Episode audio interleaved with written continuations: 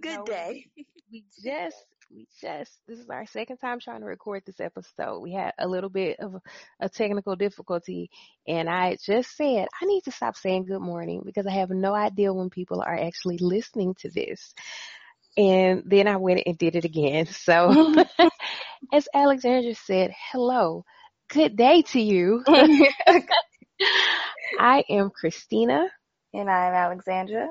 And this is Girl, Have You Read? Today we're back, you know, after a little bit of an unplanned hiatus. Yeah. Last week, I had some sickness and stuff going on within my household. I was sick, and it was just a lot going on from there. And then the week before that, we actually did record an episode. We recorded what was an awesome episode. It was. And it really was. We had some technical difficulties with that one. It did not load where it was supposed to, when it was supposed to, for me to download it, to edit it, and all of that. And then when it finally did show up, the audio quality was all jacked up, and that was a loss. That was a hit. Like I was upset about that for a few days. And at first I didn't tell Alexandra that it had happened because I was hoping, okay, you know, I've emailed Google because we use Google Hangouts. I was like, okay, I've emailed Google. They're going to get back to me. They're going to tell me how to fix this. There's no need to stress her out about this. And lo and behold, they never did. Well, I won't say they never did do right because I was eventually able to download it. But once I downloaded it, we'd had some difficulties with the sound, and it was a loss. But we talked about several articles that had been going around, you know, in the romance community at that time, not just romance novels, but also romance movies or romantic comedy movies. There was an article about how romantic comedies make women think stalking isn't that bad, or women don't recognize stalking, or some stupid stuff. And then there was another article about romance promoting rape, or it was a lot. It was a lot. Yeah. But everybody else has moved on. You should too, right? We shall too. But we do have a few things to talk about today. We're going to lead off the episode with some kind of sad news, or not kind of sad news. It is sad news. Yeah. For our romance community, that Samhain Publishing is closing its doors. And I don't have, you know, like a relationship with Samhain Publishing, but they were one of the few, you know, publishing houses, you know, that really seemed to, like, from what I could see, you know, they really seemed to care about diversity. That's the only reason I even know who they are, is because several authors that I follow, you know, were part of their publishing family. I know Piper who was on the show with us a few weeks ago, KM Jackson, who I just busted out her name. She writes under KM. I don't think it's a secret or whatever that she writes under KM Jackson. But she is getting ready to publish something by them, and her book is still going to come out. And I feel like Jamie Wesley. I think so. Okay. That's what I was thinking. But in any case, you know, we several authors that, you know, that we love here on the show had projects through them. And it's just, it's a hit. You know, I know that they published more than just romance, but, that's what we know them for. You know, that's how I knew who they were. That's what I knew them from. And it's just sad, you know, that a company that actually seemed to be trying to do something, you know, towards pushing some diversity, getting more romance out there, getting more Black authors out there. It's sad to see them go. And so our thoughts go out to all of the authors who are affected by that. And not just authors, they had editors, they had cover designers, different things like that. You know, a lot of people who who are affected by that. And I hope that those people, you know, I'm not even going to say I hope. I know that those people are going to, you know, continue on and, you know, keep doing great things. Mm-hmm. But it's still a loss for our romance community. And so, you know, our thoughts and prayers go out to everybody who was affected by that. For the next item on our list, this is actually Alex's idea, so I'm going to let her introduce it. A great idea, may I add. I was going to say, so, well, we weren't talking about it, but I was thinking about it because it's not something that happens to me a lot, but I had noticed that there were a couple book refunds that came in. And what was different about this set of book refunds was that it was one from each book in my series, right? Mm-hmm. So I'm like, like was it really like different people that refunded these books, or I doubt it. Was it the same one that read the books fast enough to be able to get a refund from Amazon? Yeah, I think that there are people who use Amazon's refund policy to read a book for free. And I think that Amazon needs to, I think they need to take another look at their refund policy, right. Because their current refund policy on books is 7 days, on ebooks is 7 days. And I think that's too much time, first of all. I think that it shouldn't be tied so much to the days, because sometimes, you know, you buy a book and you may not even get to it within the week. Right. I think that it should be tied to once you've read past a certain amount, mm-hmm. once you've read, you know, past a third of this book or past 25% of this book, you can't refund it anymore. I think that that's a more fair measure. And I know for a fact that Amazon can measure this because they used to with their borrowing system, mm-hmm. with the borrowing system that they had it for through Kindle Unlimited before they went to a per page system. After you read 10% of the book, then the author got a royalty for it. And so I know that they can measure what we're reading on our Kindles in that way. And so I don't understand why they wouldn't be able to use that, you know, why they wouldn't be able to implement that as, you know, as maybe even part of an algorithm, you know, within their refund policy. Maybe they use that in conjunction with a certain number of days. But I know for a fact that there are people who read a book and then refund it. Maybe they didn't like it, or maybe they're just cheap bastards or just thieves, because that's really what it is. It's thievery. You know, you're stealing someone's work when right. you read a book and you get all the way to the end and then you refund it. I don't even think you should be refunding a book because you didn't like it. You read it all. You knew. Right. You still devoured the content. So. Right. You knew way before then that you didn't like it, you know, mm-hmm. so. Yeah. So what's something that makes you personally refund a book, or do you personally refund books? I have not refunded a book in a very, very long time. When I first started reading ebooks, if I got to, like, if I downloaded a book based on the synopsis and I got to, I'm a reader that I have to be drawn in pretty quickly. Mm-hmm. If I read the first chapter, sometimes I know even within the first few pages, I'm not reading this shit. So I might refund it. If I paid for it, I might refund it. And I don't see a problem with that. Some people are like, no refunds under any circumstances. I'm not one of those people. Mm-hmm. If I've read, you know, the first chapter of a book, the first few pages of a book, I already paid for it, but I know I'm not about to read it, I don't have a problem with processing a refund. But that was before my silly behind realized that I could download a sample of the book. Right. So you once I realized that. You know, figure it out in the sample if you're gonna, right. you know, want to keep right. going or not. And my criteria for, you know, unless it's a book that I know I'm gonna read, you know, then I'm gonna get it without getting a sample. And if I end up hating it, whatever.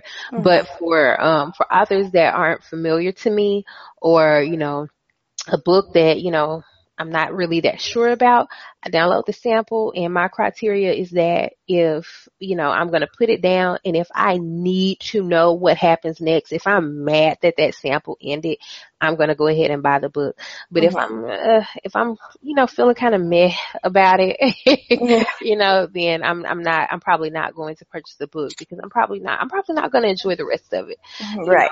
Mm-hmm. But, But yeah, I'm not one of those people who is, you know, no refunds under any circumstances, because my thing is, if you're not going to read it, you know, you're not getting any benefit from it.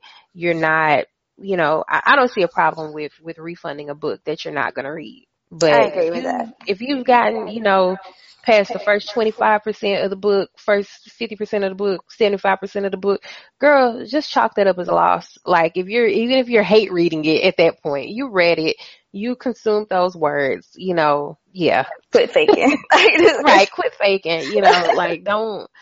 But I know some people get really, really upset about refunds. I don't know. It wasn't like I was like pressed about it, but when I saw like that, just that particular series being the only one, I'm like, that's suspicious. Come on, girl.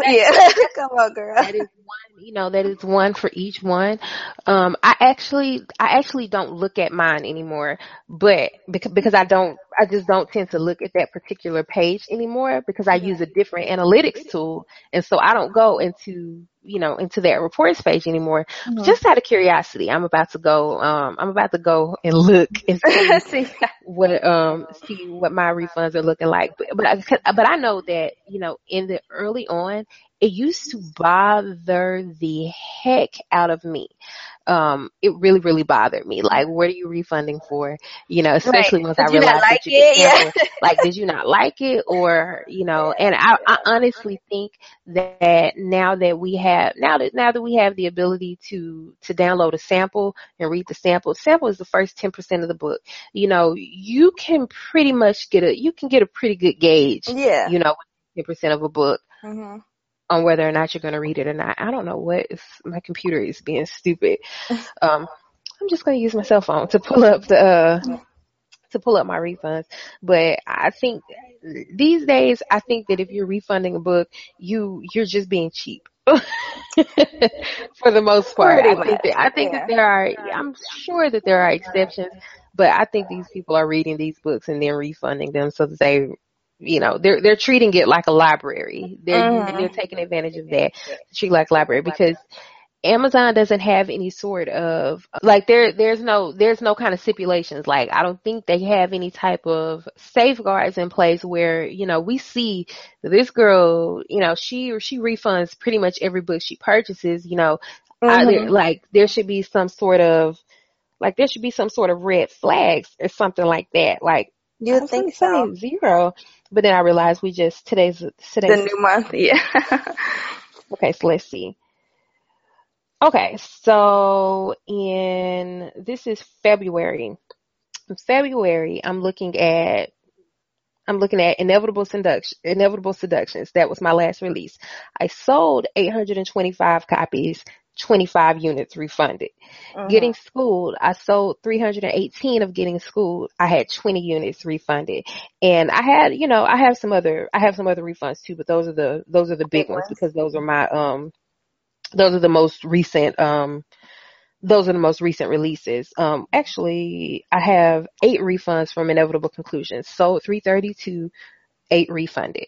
And so looking at those numbers, like, I'm about to say something that maybe, I guess, could be considered a little arrogant, but you didn't refund that book because you got part of the way through it and decided you weren't going to finish it. Like, I don't know. Like, maybe that's arrogant of me. Maybe I think too highly of myself, but I don't think that you opened one of my books and, you know, a few pages in that you bought it, you know, I don't think you were a new reader. You bought it, never having heard of me. And then you decided a few pages in, this is bullshit. I'm not going to read it. So let me get my refund. You know, you got to the end of the book and decided you didn't like how I ended it, you know, so, so you like, decided you weren't paying for it, so you refunded it. Or, you know, you just wanted to read it for free. And it's kind of like, okay, right? Because there's nothing like there's nothing we can do about it, but it's just right, like, it's nothing that I can do about it. You know, it is frustrating. You know, especially because I know, you know, I know for a fact, because I've seen people, you know, I've been, since I started, you know, writing, I had joined, you know, a lot of different Facebook groups and, you know, different stuff like that. I've actually seen people admit to doing this, and it blew my mind. Like, it never occurred to me I'm someone who is not going to finish a book if I don't like it, you know, I'm just not, you know, but it has never occurred to me to go get a refund. Right, to get so far into a book. And like, I just, that's nuts to me. But people do it. People do it. It's stealing, you know, but who's going to catch you when Amazon doesn't have any type of safeguards in place? You know, there's really nothing that you can do about it. And so it's just kind of, you know, it's just kind of one of those things. So people, if you get deep into a book, even if you decide you don't like it, you need to keep it, okay? If you are a part of Kindle or of Amazon's KU program, their Kindle Unlimited program, if you're reading the book, even if you choose it as one of your books that you can read for the month or whatever, I think they get 10. Is it 10? I'm not sure. What's the? I'm gonna look that up real quick, or if you could look it up for me while I'm running my yap. They have a program, Kindle Unlimited, where, you know, depending on if the book that you're wanting to read is in the program, also if the author has, you know, has allowed it into the program, you can read that book. And if you get halfway through it, you hate it, it doesn't matter. You know, there's no refund process. The author is going to get paid for the half of the book that you read. Mm-hmm. But it says it allows you to read as much as you want. Also, I think maybe that may be with the new system. I think that when they were doing it, I think that the first iteration of the program, they had a limit on certain books. Mm-hmm. Yeah, I think they had a limit. But, I mean, that's even better then. You know, you can read as much as you want, and the author will get paid, you know, based on how many pages of their book that you've read. But it sounds good, but there's drawbacks. There's drawbacks. Yeah. So, yes. You put your books in KU program, right? I do. Mm-hmm. And what has your experience been?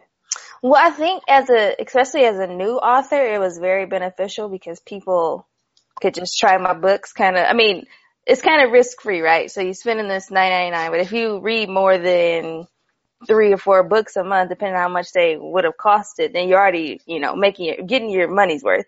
Mm-hmm. And so I think it gave a lot of people the opportunity to try me kind of risk free and then find out they actually like me. So it's been good. It's been good for me, and I think I've made most of my money from Kindle Unlimited readers. So, yeah, I mean, honestly, you know, same here. The Kindle Unlimited program, or KU, has been good to me for the most part. You know, when it was first introduced, there was some, it first started as, you know, something that only Prime customers could do. If you had Amazon Prime, you could use their lending library, and I think that you could get like 2 books a month is how it started out. Mm-hmm. Then they introduced, you know, a larger service where, you know, there was the Kindle library where people could borrow, and you got, I'm trying to remember what it was. There was just a certain rate per borrow. And then they introduced, Kindle Unlimited. The KOLL, Kindle Owners Lending Library is what it was. That was the first iteration. And then they introduced KU. And when they introduced KU, there was a thing where, there wasn't necessarily a flat rate. The reader had to read at least 10% of your book for you to get paid for it. Mm-hmm. And then now they've introduced another system where they pay the authors based on the number of pages read, and there's a certain rate. Now, when they first introduced this, everybody was really, really in an uproar, but they introduced the page reads, because there were people taking advantage of that 10% system. You know, you have an author who is writing, you know, a 300-page book, and you have an author who is writing a 30-page book.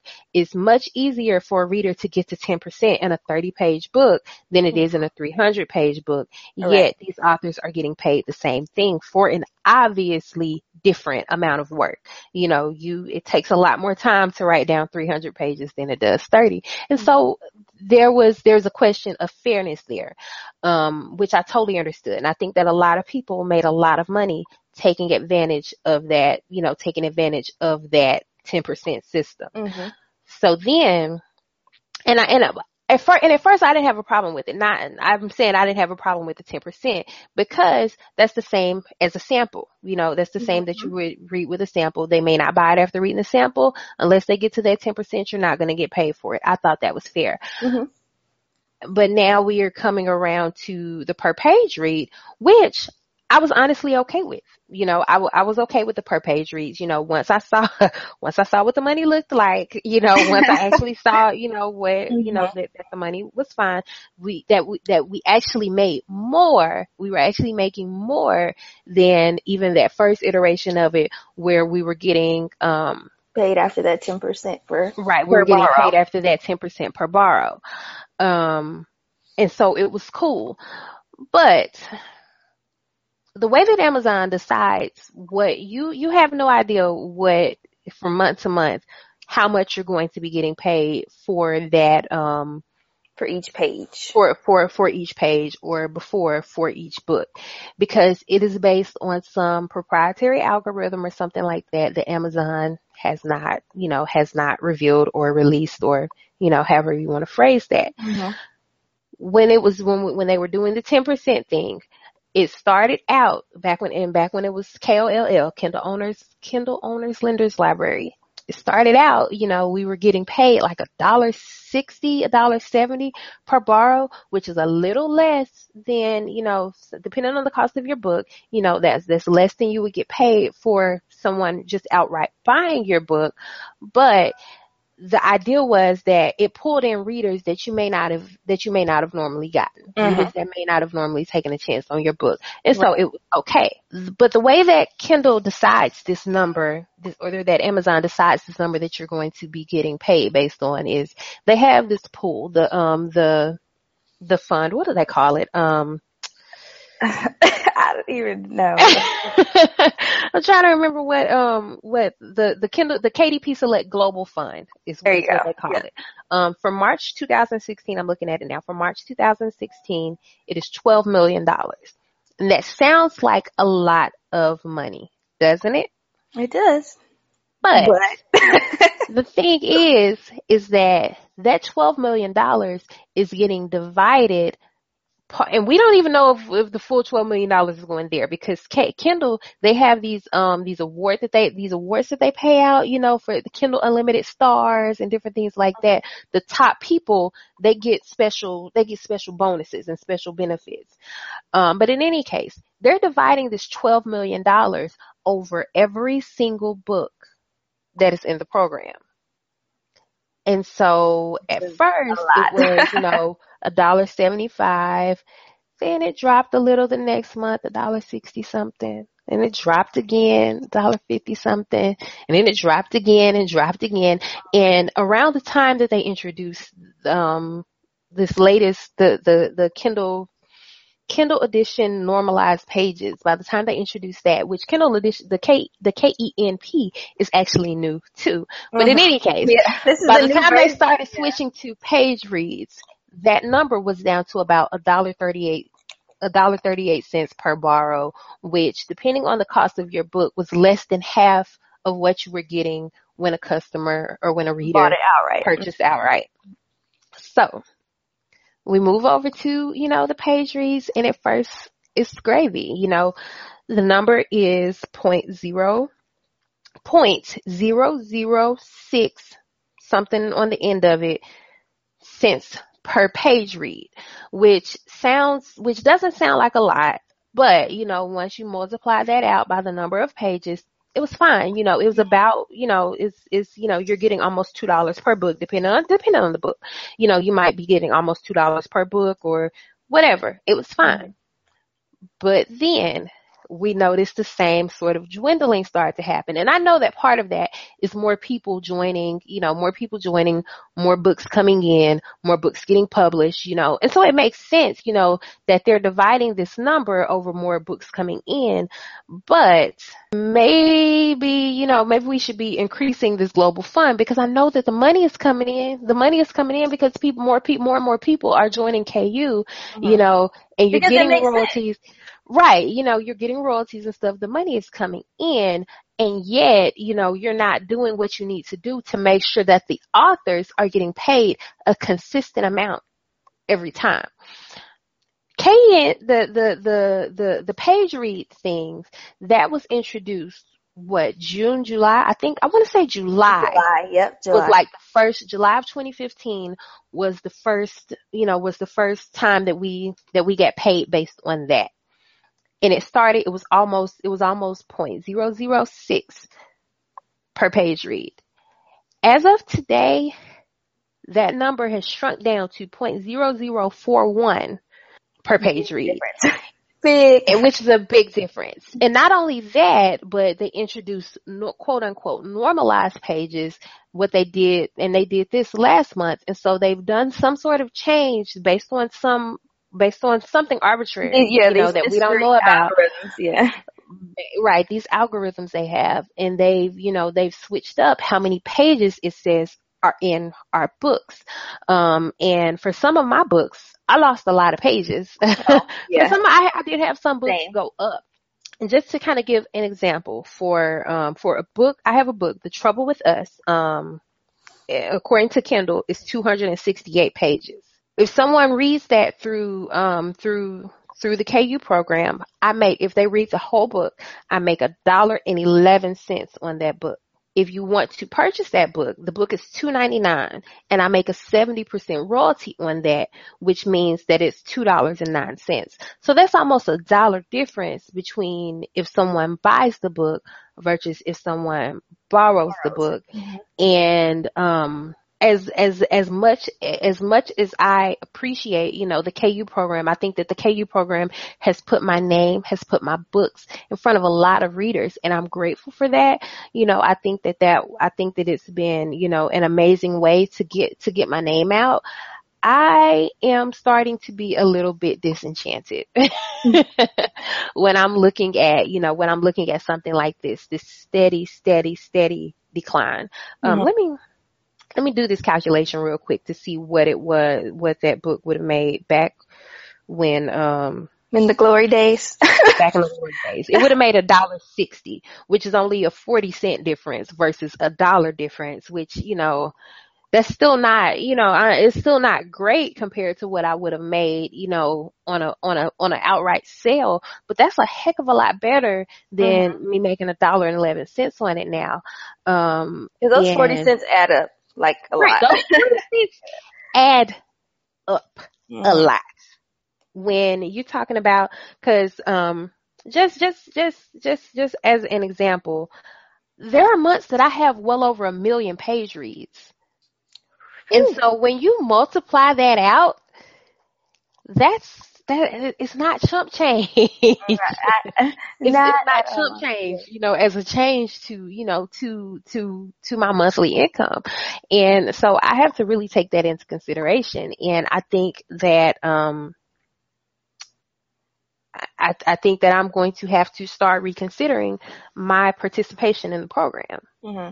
Well, since they just changed the page numbers, I guess the idea was that they were going to change the page numbers, which most of us lost page numbers, but then they were going to raise that per page amount that we receive.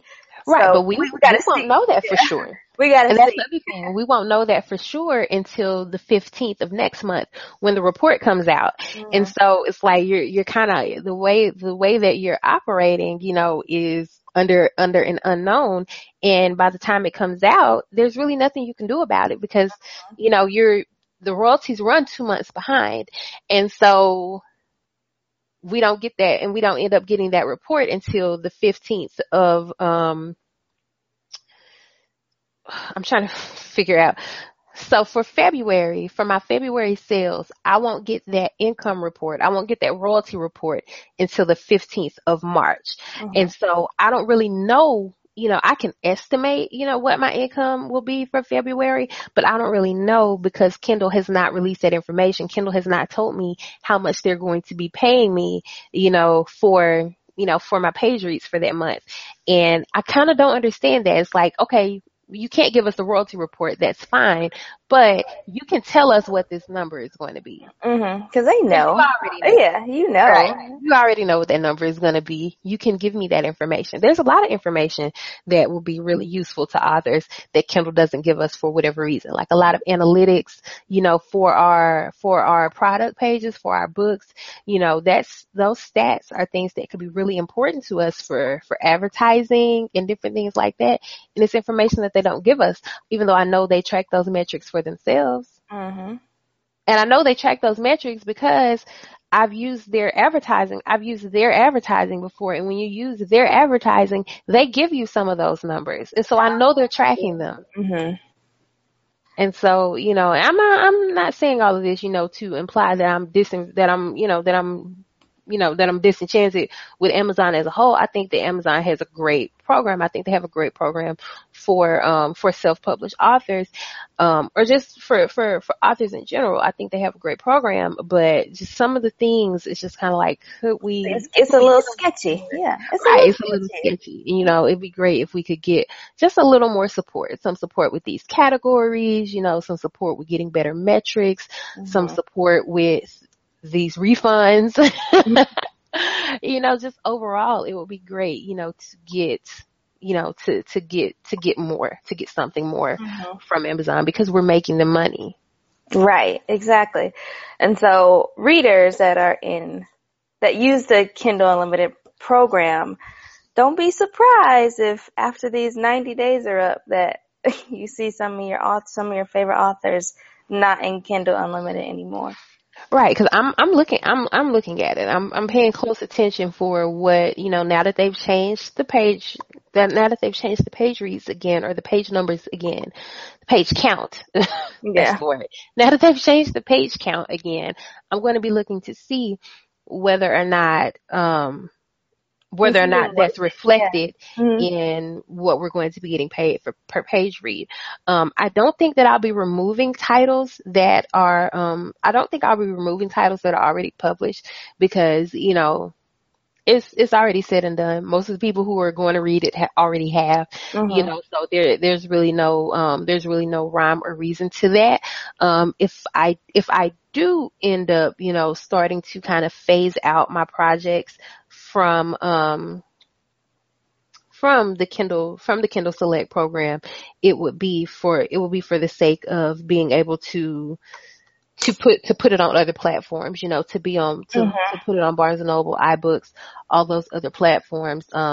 And that's something I'm actually curious about. When I first started out, the reason that I was willing to give Amazon that exclusivity is because I wasn't really making anything, you know, I wasn't really getting any downloads. I wasn't really getting any sales from those other platforms, but you know, I'm in a lot different place in my career now. And so I have to kind of figure out if it's worth it or not.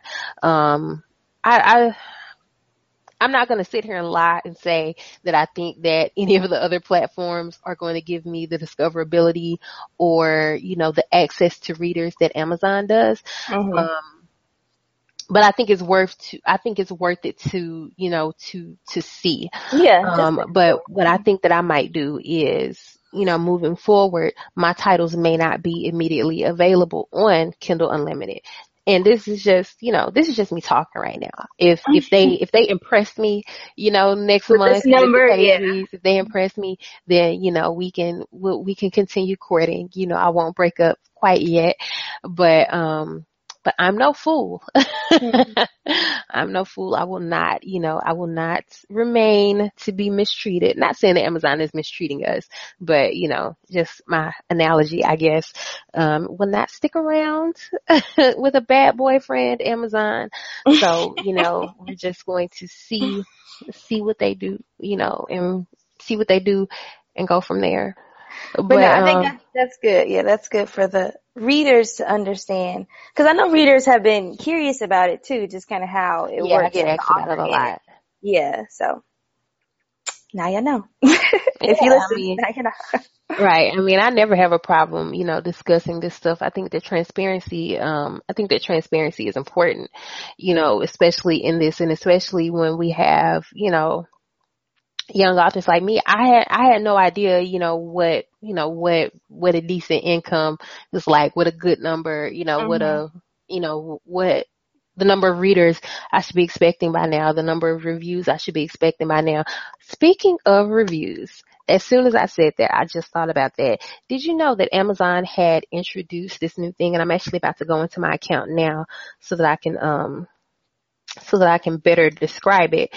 But they've introduced this new thing with reviews, where if the book contains any content that Amazon has decided is explicit for whatever arbitrary reasons, because Amazon never explains this stuff. They just do stuff. We don't know what, we don't know what their reasoning is behind it. But if the book contains, explicit materials, there is actually a setting that you need to check, or that you either need to check or uncheck in your setting, so that the review will actually even show up. Really? It's like you can leave the review and they won't give you, like, you won't know, what you won't know that your review isn't showing up because you have this setting selected. And I think that they automatically select it for you or something crazy like that. But I'm in here now, but Amazon is always just doing stuff. Like they are I've seen reviews that are obviously fake, or, reviews where people say, I didn't even read the book. I just disagree with blah, blah, blah. And it's like, why are you even allowed to do that? But one other thing that I know that Amazon was doing, and why I don't connect, why I disconnected my my Facebook account, is that they were saying, people who you are connected to, like on Facebook, where, whatever. And it's also why I disconnected my Goodreads from my Facebook, is they were looking at your friends, comparing to who's who's leaving your reviews. Mm-hmm. Right. And I'm actually about to, it looks like they have my Twitter account connected to me. I'm about to disconnect my Twitter account. You have no reason to be connected to my stuff. Not anymore. Yeah, right. Because they're blocking reviews, mm-hmm. Is what they're doing. They're not allowing certain reviews to come through, because they're saying that the author or whatever, even though it's just, it's social media, right. And we're connecting to each other for the sake of, because of the books, books, these people are connecting to us, because they want to know when the next book is coming out, or they want to ask us a question or something like that.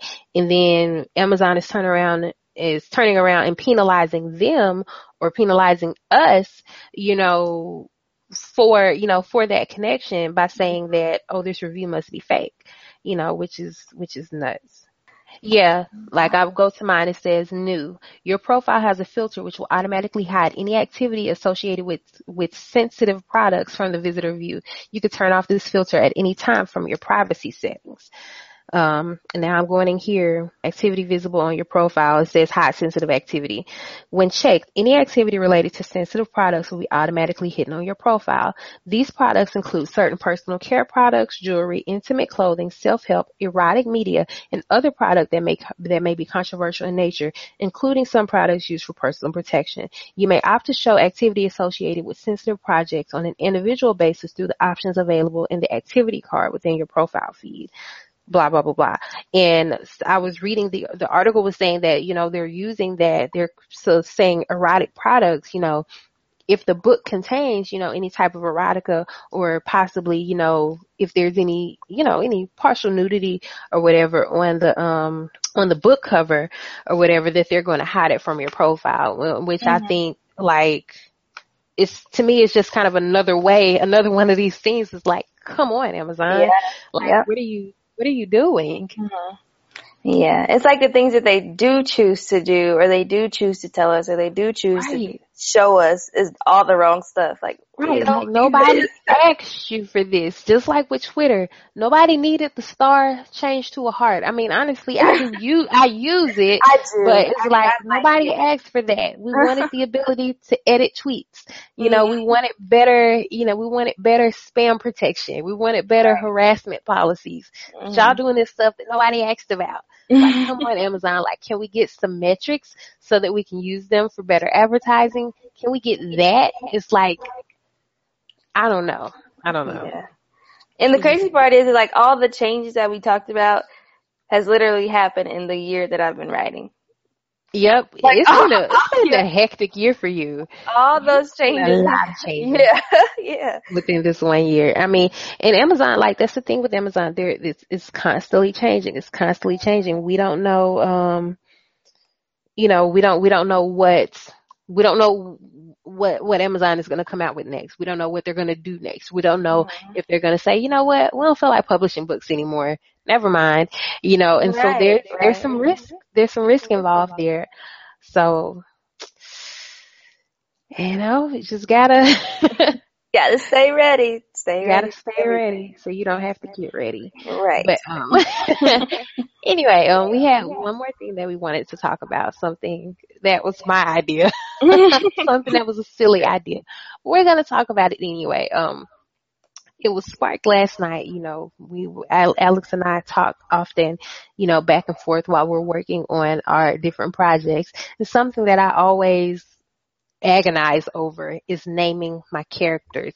I actually find it easier to name their businesses and stuff than I find it, you know, than naming them and, you know, naming the book. Like, in order of ease, I would go naming a business, then naming the book, then naming the characters. Yeah.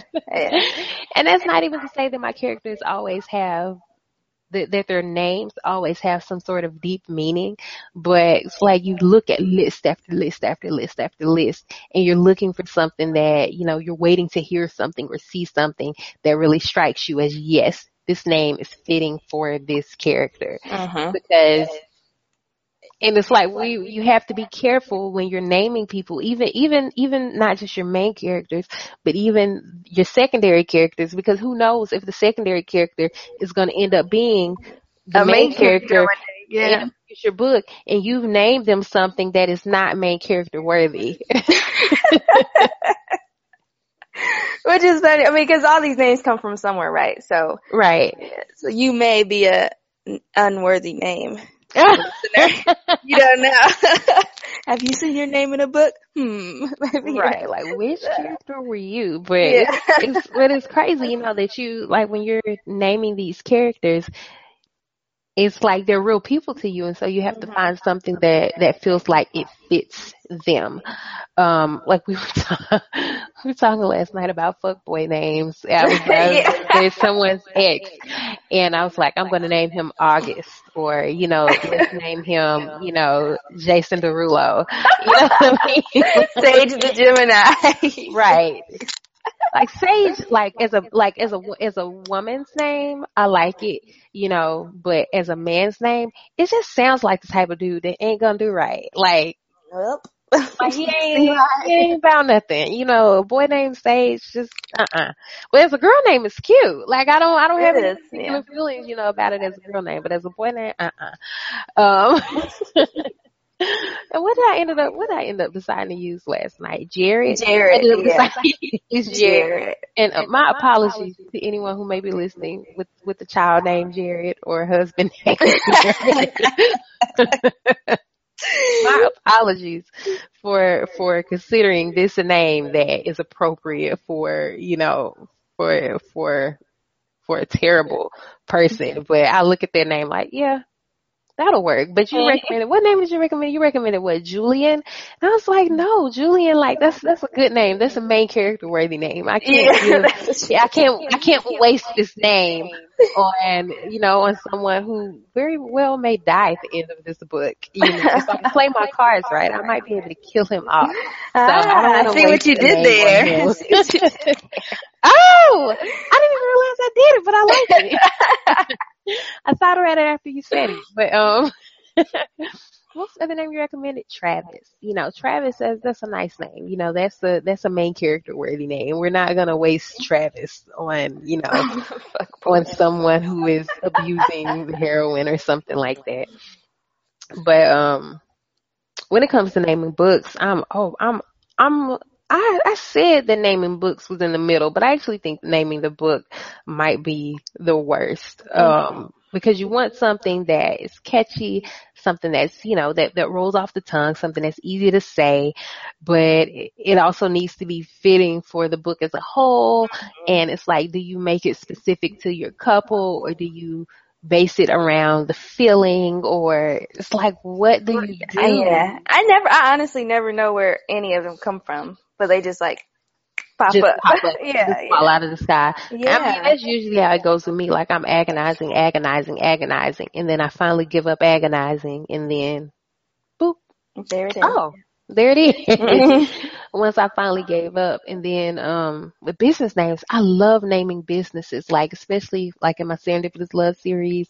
And, you know, even now, you know, I find little places to name these businesses. And what I do is I look up words related to that business, like with Urban Grind, for example. And I actually found out later that Urban Grind, someone else, you know, there's actually a coffee shop. I think it's in Atlanta. I don't think it's in Atlanta. I know it's in Atlanta because I just remember who told me about it. But the way it came about for me was I was looking at coffee related words, and grind was one of the words. And as soon as I saw the word grind, I was like, hey, you know, I like that. You know, I feel like that's going to fit with, you know, with the feel. And so I started thinking about, okay, so what is the feel? You know, and so I started thinking through these different words, and it's like, it's an urban setting. And I don't mean urban in, you know, sometimes in literature we can, urban is a lot of things. Urban can take on a certain connotation, but I mean, it's a very, you know, it's a busy neighborhood, you know, it's a warm neighborhood. It's a real community vibe. And so urban, you know, is the word that came up for me. So I put those two together and we have Urban Grind. And, you know, with chocolate, you know, with Viv Shop, it was really easy to go guilty pleasures. Just different things like that. And I love naming these businesses, you know, these different things. Like I have in Getting Schooled, they go to a little waffle place. You know, what are some waffle related words? Like what entails waffles? And so I thought batter, and it's like, oh, batter up. There you go. See, that's where we get to have the most fun with the stuff. I actually thought about the Nelly song about batter up. Oh, Nelly, I actually might listen to that song. I haven't listened to it in a long time, but anyway, that's what I really like. I really, really like naming businesses. So anybody needs help with a business name, you're about to make your furniture business or it's something else. I love doing that, but naming that book, naming those characters, oh, the stress. Yeah. Stress. Naming the books is especially hard for me. Like, once I, like, go through a couple name lists, I can usually pick out one that's gonna work. But, naming the book, like, that is so hard for me. Yeah. And I'm pretty sure you named my last book. I'm pretty sure. So, I'll have to go back into the inbox and get you to do another one. Right. But yeah, I think that's it for us for today. And we're going to go ahead and call it a day on this one. Hopefully we'll be back with you guys next week. I'm going to read something, so I have something to talk about. I actually might be between the writing. Huh? I said I actually might be able to do that. Yeah, we're going to find something. We're going to look on our new release list and pick something. We won't do it right now. But we'll look on our new release list and pick something out. We'll make it happen. Yes. That was so corny. It was. Ooh, okay. Anyways. As always, thank you guys so much for listening, and we'll be with you later. Bye. Bye-bye.